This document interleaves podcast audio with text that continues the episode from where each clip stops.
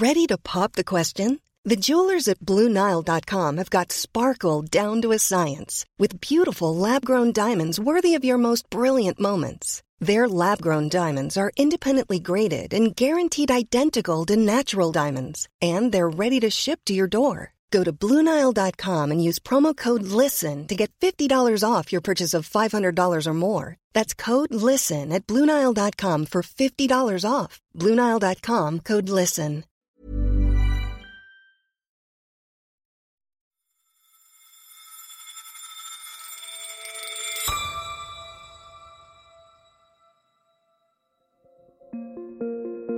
Welcome to our podcast, where we explore the world of technology and innovation with leading industry experts. Don't worry, this is Money Talks, not Tech Talks, but bear with me. If you've been on social media recently, you'll have seen the output of ChatGPT, which uses artificial intelligence to generate text. The company that created it, OpenAI, is run by Sam Altman, a Silicon Valley entrepreneur. We asked the chatbot to come up with an introduction to this episode using an interview with Sam. In today's episode, we interview Sam Altman, co founder and CEO of OpenAI. Not quite right, this episode covers much more ground, but as promised, here's Sam talking about the history of Silicon Valley as he remembers it. It bombed out after the dot com bust. Out of the rubble roughly starting in 2005. You had things like AWS, pretty soon you got things like the iPhone. And we had this Cambrian explosion of new technology, and it was incredibly exciting. It was an amazing thing to be part of. And we got a lot of stuff that we now take for granted. Along with AWS or Amazon Web Services and the iPhone came Facebook, Twitter, and Uber. Altman discusses the early days of the tech boom and how it led to the creation of many successful companies we know today. He also touches on the changing mindset of entrepreneurs and the shift towards working on projects with longer time horizons and greater societal impact. Now, I think a bunch went wrong in that process. But one of the things that I think like weirdly went right is a lot of people got rich and said, okay, now what? All of the apps we've made are great, but like it's somehow not enough. What does the world really like need? Again, out of the rubble, out of the ashes, like this time a new phoenix is emerging. I'm very excited. Again, I feel very grateful to be part of it. What went wrong? And is he right to be excited? You're listening to Money Talks from The Economist, our weekly podcast on the markets, the economy, and the world of business. In Washington, D.C., I'm Alice Fulwood. In London, I'm Soumaya Keynes. In Singapore, I'm Mike Bird.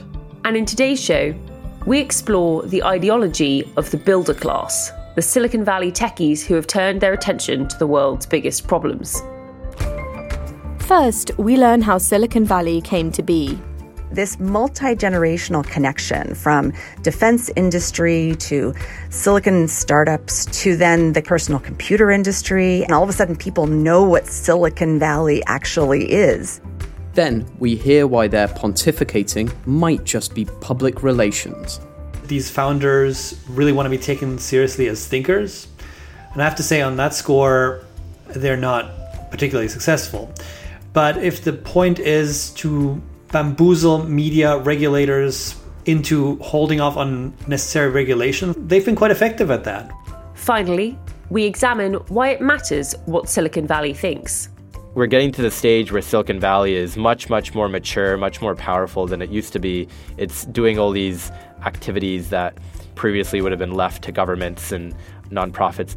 To figure out what the builder class really wants and what that means for the rest of us.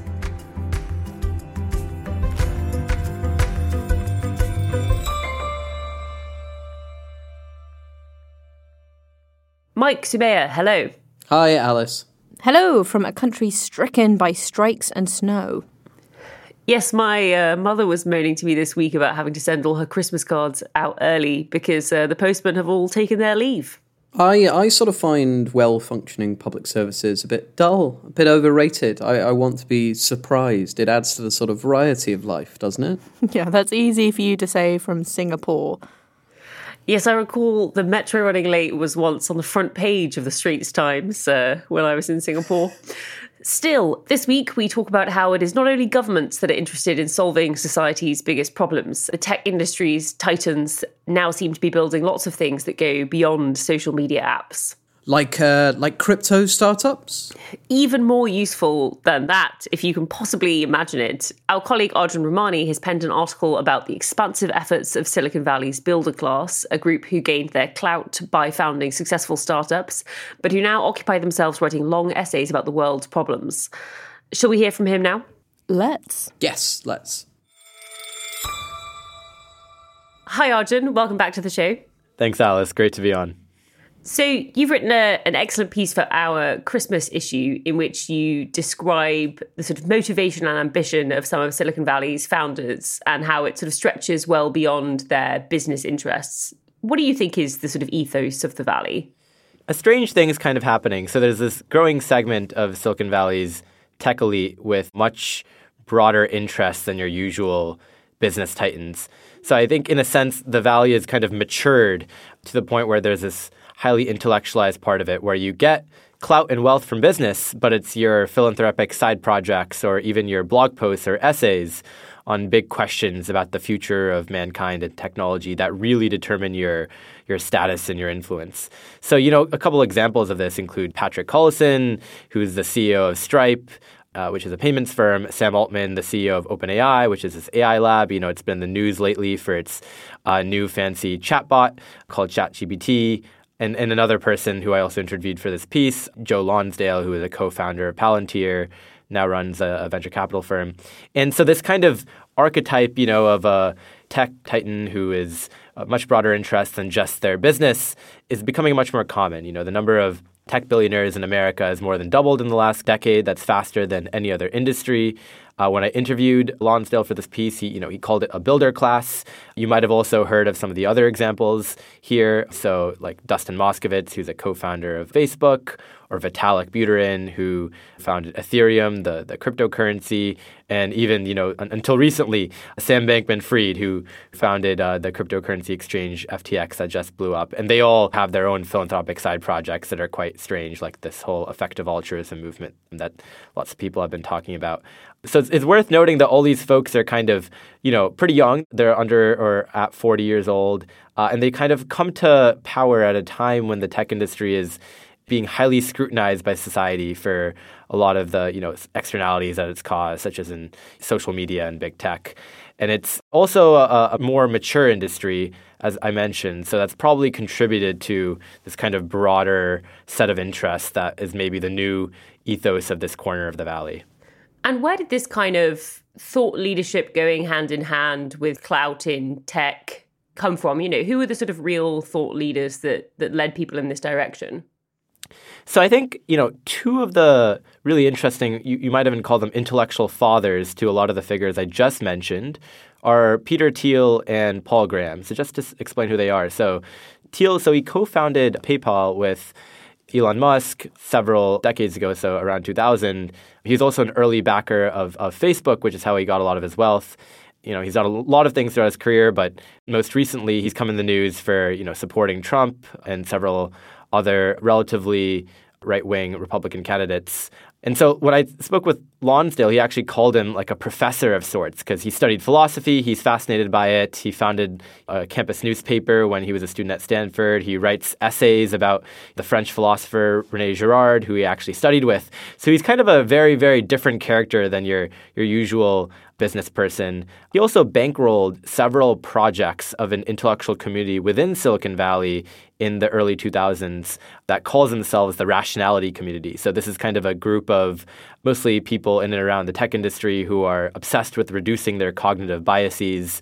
And as early as the 1990s, they were, you know, concerned with the risk of super powerful artificial intelligence.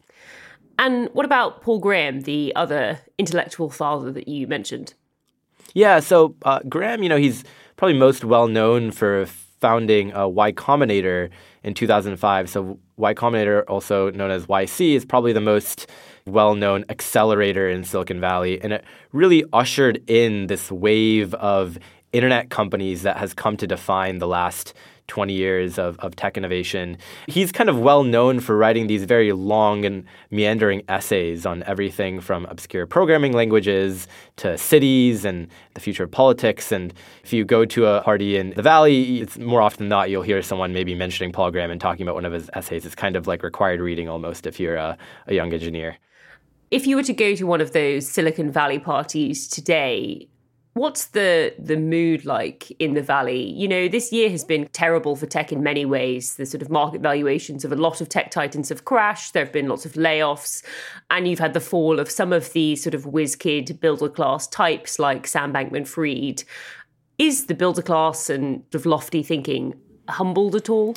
Um, so surprisingly, not so much. I think maybe perhaps because they've been, you know, disappointed with parts of the tech industry for, for a while. These frustrations are maybe longer standing.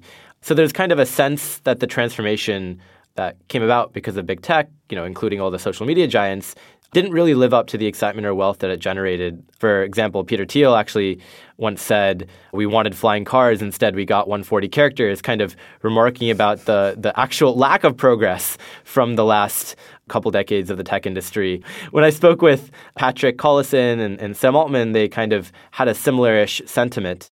Right. And I took away from your conversation with Sam Altman earlier this idea that new ideas can spring out of the rubble. You know, all this disappointment now could be ripe territory for the next wave of technological breakthroughs. Arjun, thank you so much. We are now going to step back a bit and hear about the history of the Valley from an American historian at the University of Washington. Margaret O'Mara, welcome to Money Talks. It's great to be here. Thanks for having me. Could you just describe for people who've never been what Silicon Valley is like as a place? Silicon Valley is this 10 mile by 5 mile ish strip of California suburbia, about 30 and 40 miles south of San Francisco if we were in Silicon Valley 100 years ago, it would be farmland. It's, it was orchards. It was all agricultural. The only thing that distinguished it from any other farm valley in California was Stanford University, which had been founded in and opened in the 1890s. But otherwise, it was very sleepy, and it actually remained that way for a very long time. Only after the Second World War and the Cold War, when America started investing heavily in military technology, did the electronics industry get a foothold there? So that's how it started. How did it come to be what it is today? Silicon Valley, it'd be surprising because when we think of Silicon Valley tech, you think of free market, freewheeling entrepreneurs, right, that have nothing to do with government bureaucrats. But in fact, the origins of the Valley are in government spending when the United States spent primarily through the military and uh, the U.S. military spending a lot of money in the 1950s and 1960s and forward on small electronics to build more accurate rockets and missiles and communication devices that also had military uses. The computer industry, where when you know computers were giant room-sized mainframes, that was mostly on the east coast of the U.S what was originally just called the Santa Clara Valley and then in the early 1970s became known as Silicon Valley was small electronics and particularly silicon semiconductor technology, which turned out to be the thing inside everything we use today to communicate. And how did we get from that to Apple? One big catalyst for the growth of these startups was actually the US space program. At the beginning of the 1960s, John Kennedy declares we shall reach the moon by the end of the decade. And this sparked a massive amount of spending um, coming out of NASA. And what they needed were small, light electronics like these startups in the Valley were, were doing. So that was the beginning of the flywheel, the kind of the startup ecosystem. But it really does have a lot of connections to the companies that are the big companies today because many of the people who worked in that industry went on to become venture capitalists. They went on to found other companies that became the big chip companies, notably Intel, which was founded at the end of the 1960s, that, you know, had a bit of federal business, but were mostly enterprise companies. They're looking, selling to other businesses. And so, this multi generational connection from defense industry to silicon startups to then the personal computer industry. Apple is founded in 1976. The Apple II comes out in 1977. The 1980s, it's a story of video games and personal computers. And all of a sudden, people know what Silicon Valley actually is. And then it keeps on going. The next generation is social media, search, mobile. And uh, here we are now in the 2020s with a world of big tech companies that have a global influence. There has been a lot of recent turmoil, but there also seems to have been this philosophical shift. So Musk seems to have shifted to the right, and the crypto movement has a bit more of an anarchist, anti government bent. How has this affected the culture of the place? It's really interesting. The origins of the cryptocurrency industry really lie, you know, two decades back. Look at PayPal, which was Peter Thiel, some of the same people who have been, who are still around today, and Musk. PayPal was an alternative currency that was something different than the fiat currency of, of a nation state. And there's the more kind of true believers in the crypto movement really do feel quite strongly that this is a way to transcend the power of states and that's something that's a good thing. So that's always been there. I think it has more prominence because in part because there's so much more money, including the fortunes of some of the people who are its great proponents. The political turn, you know, I think there are two things going on. One is everything seems to be political now, right? Certainly the Trump years in the United States kind of made politics seep into everything and, and, businesses kind of having to take a stand on political and social issues where they historically had kind of stayed out of them and hadn't said one thing or the other, particularly in tech, which had been resolutely apolitical and dismissive of organized politics and government for so long. This was a real departure, and taking these stances is a real departure. So that's part of it. I think that part of it is some of the more outspoken, kind of right leaning or right aligned moguls are in some ways kind of being contrarian because the Valley has formed such a strong alliance with the, the left side of American politics and the Democratic Party. But I think it also is a response to something that Silicon Valley hasn't experienced before the last five years, which is sustained criticism of some of its business practices. So it had a really good run of great press for a long time. There was a real optimism that these companies were indeed changing the world for the better and that connecting the world by social media was going to be extraordinarily empowering and advance mutual understanding and that these companies were in the you know famous catchphrase of google not evil. And since then they've had a lot more bad press um, for good reason. And i think this kind of contrarian iconoclastic you know we don't care what the conventional wisdom says is is in some ways responding to that.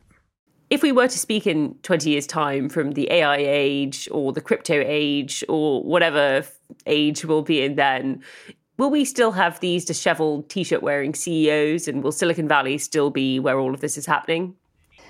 Well, look, no capital of innovation reigns supreme forever. Florence had the Renaissance, and uh, Manchester, the 19th century textile industry, and uh, Detroit was the Silicon Valley of the world and 100 years ago. I think it's healthy to remember that every company becomes a dinosaur eventually or is no longer the cutting edge. Now, that doesn't mean that it won't be full of very, very profitable, very important companies. But this kind of startup driven, um, we're a hub of innovation and new ideas, I think it becomes harder and harder the more successful you become because you're making money doing the, the current thing and it becomes difficult to really break from that and think about well what might be the new new thing yes, I can imagine it does become much harder from here. Margaret, thank you so much for joining Money Talks. It was great to be here. Thanks for having me.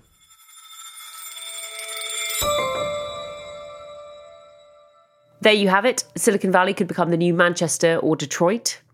After the break, has Silicon Valley just become a little more grown up? But first, we would like to hear from you. We are always thinking of ways to improve, and to do that, we want to know more about our listeners. That's you. Please help by filling out a short questionnaire. You can find it at economist.com forward slash money talk survey. And if you're not already a subscriber to The Economist, it's now a great time to take out a subscription. It will give you access to Arjun's excellent piece on Silicon Valley's new religion and a really brilliant essay on what went wrong with Britain. Listeners can get a great introductory offer at economist.com slash podcast offer. Those links are in the notes to this episode.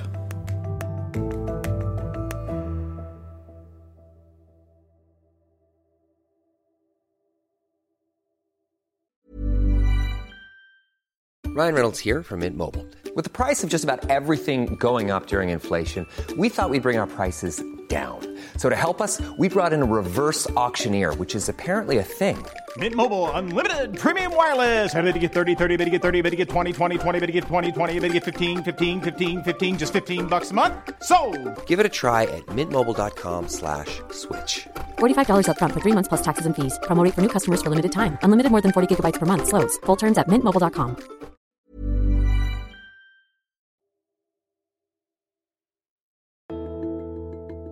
Before the break, we heard how Silicon Valley has changed, but now I want to find out how that has changed the people who work there and make the tech that they hope will infiltrate much of our lives.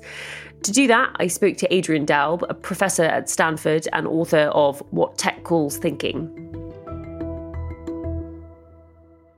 Adrian Daub, hello and welcome to Money Talks. Thank you. So, we've heard about this builder class in the Valley, these entrepreneurs who are much more interested in ideological goals. They write essays and blog posts about things like the future of man and machine, or economic growth, or government. How successful have they been in articulating those ideas, do you think, and uh, getting them into the mainstream? I guess the question is what would constitute success? There are moments when you get the sense that these founders really want to be taken seriously as thinkers. And I have to say, on that score, they're not particularly successful.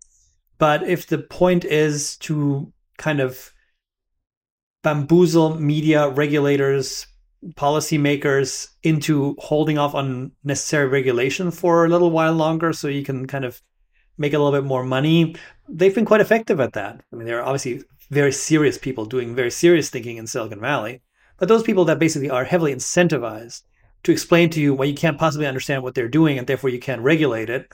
Well, you know, I think we are now kind of seeing the results of really governance and of regulation being really way, way behind in terms of what, what it would need to bring to bear on, on some of these companies. There does seem to be some frustration among tech founders about what they see as stagnation in the world around them. You know, most famously, perhaps, is the Peter Thiel clip that we wanted flying cars, but instead we got 140 characters. Is this new way of thinking a response to that frustration, do you think? I think that is a dissatisfaction that I think is shared fairly widely among, let's say, the lower rungs of these companies. But it is noticeable to me that for a lot of them, these frustrations express themselves by a pretty pronounced rightward turn, which does suggest to me that their utopianism is not maybe the problem. If they felt that tech had not fulfilled its promises, you know, Elon Musk, for instance, saying that Twitter should be the world's public square, right? If he bought it and gave it to the US government, I imagine that that would be very consistent with that view. Um, taking it over and throwing out people who disagree with Elon Musk feels like he thought the problem was something different all along. And so I do think that there are a lot of people in the valley who who are frustrated and who are finding that the promises that the industry kind of first captured everyone's imagination with have not come to fruition. But it is noticeable that the answers to this from the Peter Thiel, from the PayPal generation, from the Paul Grahams of the world, um, has been to kind of tack hard to the right. Why do you think that frustration has sort of manifested itself as a rightward shift? It's a little hard to say. I think that ultimately uh, there are two things at play here, right? They, they sense that there are certain promises that have remained unfulfilled. But in the end, there are some things that they are very happy with the way they went. And one of them is that for all its revolutionary potential, tech largely made powerful and rich people more powerful and more rich. Disruption has this very funny way of keeping our hierarchies kind of intact, right? No Uber driver ever drives his way to being a millionaire. Many Uber programmers who probably came from middle class families and you know are children of doctors or lawyers were able to to code their way uh, to being millionaires. So I do think that's sort of the schizophrenic position of it all. That on the one hand, they sense that there is a kind of radicalism that has gotten lost. On the other hand, they are really allergic to a kind of radicalism that ultimately would come to encompass their own position, that might actually come for their own livelihood, their own station in society. The tech industry has grown up a lot. These firms are listed companies now. Isn't it natural that they might move away from the perceived leftish, liberal kind of Silicon Valley thinking towards a party that is more traditionally in favor of sort of smaller government or less regulation? I think that there has been a maturation process within these companies. Twitter is a more mature company than it was 15 years ago. Same goes for Meta. But the maturation process of the old founders is frankly has been pretty limited, right? I mean, he's no longer Uber CEO, but Travis Kalanick essentially stumbled over the fact that his maturation processes could not keep pace with his companies. So I think that there hasn't been the kind of maturation that that you see, you know, with the general counsel of one of these companies, with you know the coders who have grown, come from their 20s into their 40s with these companies. I think there it's happened. But those are the people that Elon Musk kicked out of Twitter first thing, right? The ones that tried to explain to him why this wouldn't work, why selling blue checks for eight dollars was going to be a problem, right? Um, that's the maturation, and he has shown nothing if not a huge allergy towards those aspects of Silicon Valley, where we can say this is serious. This is mature. This isn't startup culture anymore. It is, for better or for worse, something else. Is there any of the idealism of that startup culture left? With someone like Travis Kalanick, even with Elon Musk, I mean, the pretense at you know idealism was was pretty thin to begin with. The appeal was these are hard hitting geniuses, you know, hard charging, brilliant disruptors and you might want to invest with them because they can see things that you and I can't even conceive yet, right? But why were we focused on the founders? We were told to because, in some way, that was part of how you sold a company, especially in those days when these companies weren't making money. You traded on the founder's genius because you couldn't really trade on the balance sheets. You couldn't say, you know, we're making so much money. You could say, we're going to make so much money because our brilliant, weird nerd boss shows us where we're going, right? And I think that is a type that has also kind of run its course. Right. And what do you think the lasting impact of this year's reckoning on the Valley might be? A lot of it depends on where its money comes from, right? You know, they, they've been like any other company for quite some time.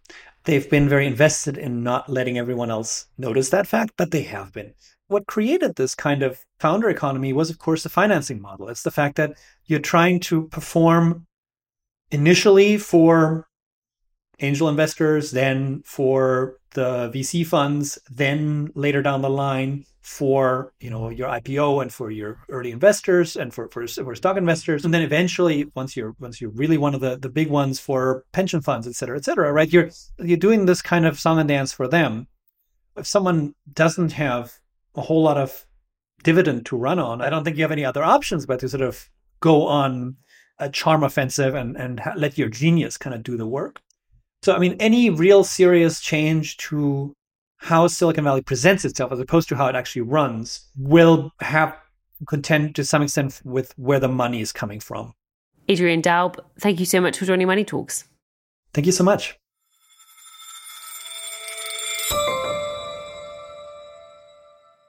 I'm back now with Arjun Ramani, our global business and economics correspondent. Arjun, thank you for staying with us. Thanks, Alice. What do you think we should make of all this? Adrian is clearly very skeptical of all of the fawning over these genius whiz kids with their sort of expansive aims. What do you think?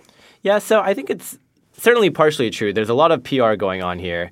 It may even happen more in the tech industry where uh, you know all these young companies are taking so much risk they have to construct these grand narratives to you know, hire employees and get venture capitalists to to buy in. But I think some of these people are a, a, bit more serious than others. So, for example, Patrick Collison, who I spoke to for this piece, has almost created a full blown intellectual movement that he has called Progress Studies, and he's kind of collaborating with an economist, Tyler Cowen, on this. he's also, you know, working with a team of other economists on evaluating measurement practices in scientific labs. And you know, when you speak to him, he's pretty good at citing research papers and economists whenever he's talking. So he's clearly well versed in the literature, understands these ideas deeper than you might you might expect, and is actually putting his his money where his mouth is. And I think there are a few others like that too. Certainly, all these people should be treated with a healthy dose of, of skepticism, but uh, there are you know some bright spots. One of the reasons I think this is such a fascinating moment for Silicon Valley and its thinkers is that the stereotype has long been that Silicon Valley is a sort of libertarian kind of place. So very culturally free, but also economically free and skeptical of big government. And it seems as though this year, many of its sort of heroes or, or thought leaders have taken a, a rightward shift. So I guess sort of Elon Musk is the the archetype of that idea. What's going on here, do you think, and how do you explain how that fits with this sort of builder class ideology? Yeah, so I think especially on the issue of free speech, there's been this turn where the Silicon Valley is probably more libertarian than other big segments of society. All these figures are probably very much in the pro free speech camp. But in terms of the rest of the way in which the Valley interacts with the government, it's a bit more complicated. So, you know, on one hand, Altman's OpenAI is actually a capped profit company housed under a nonprofit. It's a strange structure. And so basically, it's capped its return on investment at, at 100x and and Altman himself doesn't actually have super voting shares in the company. So you know he's kind of aware of the pitfalls of unbridled capitalism in that case. And if you look at Collison, you know he's actually working with scientific funding agencies to, to help them better boost progress. So, you know, clearly they're taking the role of the state seriously. But on the other hand, you know, they're doing things that maybe other people would have preferred the, the, the, government to have been doing all along. Like, you know, why is the tech industry working on these problems that traditionally you might have considered the purview of the state? We're getting to the stage where Silicon Valley is much, much more mature, much more powerful than it used to be. It's doing all these activities that, you know, previously would have been left to governments and nonprofits and so forth. And in that way, its leaders are kind of being forced to think in these more intellectually complex ways, and, and many of them are going in different directions. Arjun, that was super fascinating. Thank you so much for joining Money Talks. Thanks for having me on. So, Mike Soumaya, how do you feel about a more mature, more powerful, more intellectually complex, at least at sometimes, uh, Silicon Valley? Yeah, I, I, feel interested by it. I think I'm interested in this question of, of how central all of this intellectualizing is to the actual products that these tech titans are developing. I mean, just take the example of Patrick Collison, who's clearly a very smart guy. Um, and if you go to his website, he's interested in these big questions like you know, how do people decide to make major life changes, or you know what's the successor to the book, or what's going on with infrastructure. And I guess there's this a kind of big thinking that is almost a form of conspicuous consumption, right? It's it's fun to have deep, meaningful chats about the big questions with other smart people, and there are many people in those networks who want to have those discussions. And then there's a sort of big thinking that actually translates into cash being spent on projects, right? So just to continue this example of Patrick Collison, Stripe Press is a publisher with a strapline Ideas for Progress. Stripe Climate lets companies send a share of their revenue to help scale carbon removal technologies. So it's not all chin stroking, but I think it is really important to distinguish between these two sets of intellectualizing within the valley. And I think looking ahead, the most interesting question is going to be how much of that cash washing around was the product of the abundance of cash, right? And now there's a bit more scarcity. We've heard lots about the, the teching, the tech reckoning. Will those sort of pet projects become a little more scarce, right? Will some of the playground have to retrench as the founders have to focus a bit?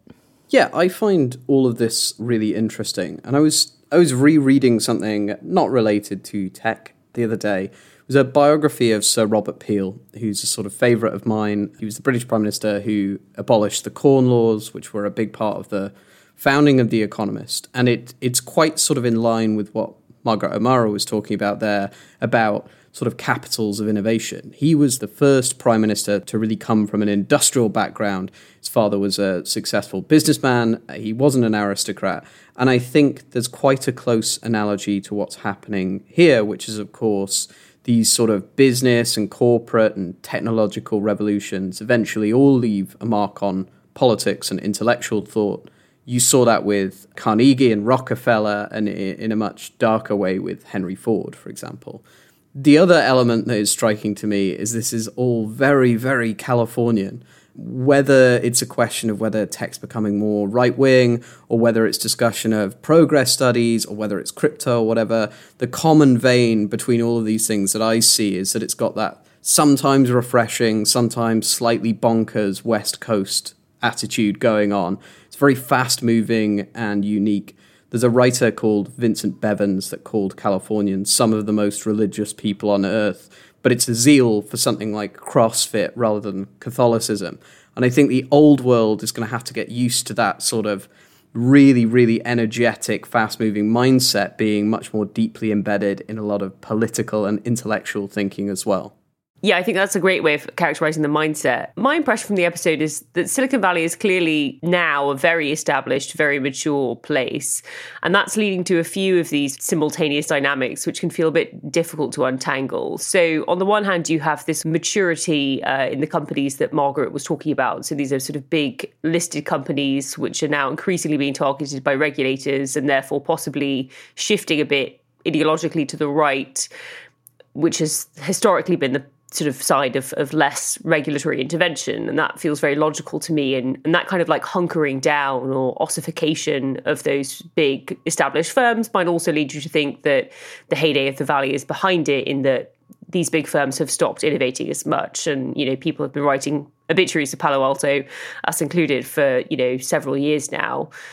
And then at the same time, you have this sort of enhanced power, wealth, and clout of all of these sort of massive tech titans, and they're flexing that in in different ways. So Elon used it to buy Twitter and is doing things with that. And the people Arjun described, like Sam Altman and, and Patrick Collison, they're flexing their power in, in different ways, and that has led to experimentation with things like Chat GPT and AI, and it might lead you to the conclusion that you know actually the frustrations that Arjun describes people feeling that lead them to pursue these new projects might mean that we're through peak social media, but the valley's moving on to its next phase, a harder tech phase, perhaps. And and that kind of lull mirrors prior periods of frustration before the sort of next new thing came along. And it's kind of difficult to know which narrative is more true. I do think it's possible that the tech giants of the 2010s got so big and powerful and all consuming that their decline possibly does signal the decline of, of Silicon Valley itself. But I think Arjun does make a strong counter case to that idea.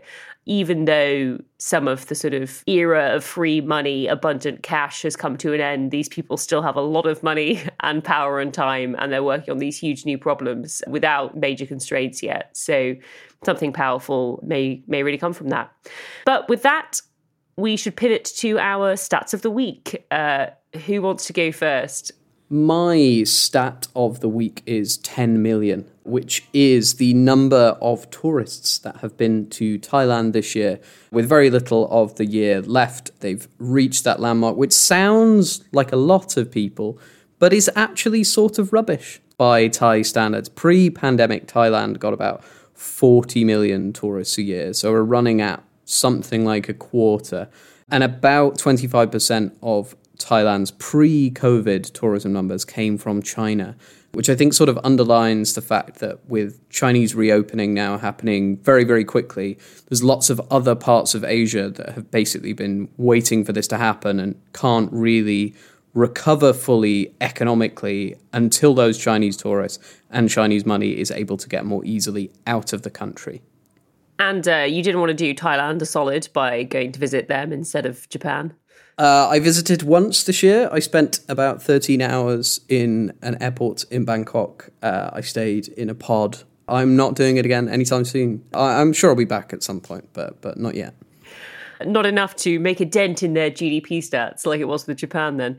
My stat of the week is 83, which is the number of countries that do not have an extradition treaty with the United States. And uh, the Bahamas is not on that list, which led to the arrest and potential extradition of Sam Bankman Fried after the downfall of FTX. And after he was arrested on uh, Monday night, Sam Bankman Fried might wish that he had picked to found or headquarter FTX in a, a different country. He had a long list of them to choose from. Yeah, I mean, it's almost like some of these things weren't 100% well thought through. I wonder what the nicest country is on the non-extradition list. If you if you had to run from the long arm of the American legal system, I, I, I, I should make a list just in case. No, I mean I have the full list up in front of me, not because I'm trying to run from the long arm of US extradition. Indonesia's on the list, the Maldives, also Qatar. You could be watching the World Cup. You know, there are a lot of options. Um, my striking statistic was pulled from Chat GPT because I am fundamentally a cheat. I asked it to come up with a striking statistic, and it gave me 1.9 billion, which is the number of adults that are overweight. Um, it didn't give me a denominator, so I don't know what share of the global population that is or what year it refers to. So I followed up by asking, what is that as a share of the global population? And it replied, I'm sorry, but I don't have access to current statistics or information about the global population, which somewhat undermines the first stat that it did provide me with. Yeah, I've, I mean, I've got some questions. Yeah, see, you have to subscribe to The Economist for the analysis. You know, they, they can give you the numbers sometimes, but the analysis, we can give you the analysis. So don't don't swap us for a chat bot just yet. Yes, sir. You you won't be getting your articles or your podcasts from Chat GPT anytime soon. Uh, you'll have to keep coming to us.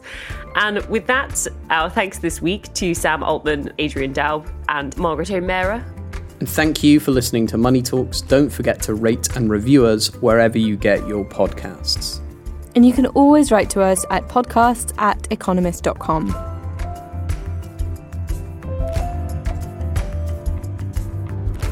Today's show was produced by Dan Asher. Our sound engineer is Nico Rofast. The executive producer this week was Hannah Mourino. I'm Alice Fulwood. I'm Mike Bird. I'm Soumaya Keynes. And this is The Economist.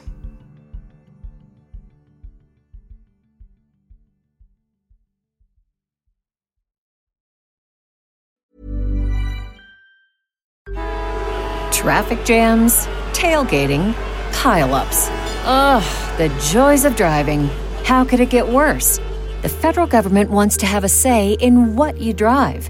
That's right. The Biden administration's EPA is pushing mandates that would ban two out of every three vehicles on the road today. Don't let Washington become your backseat driver. Protect the freedom of driving your way. Visit EnergyCitizens.org. Paid for by the American Petroleum Institute.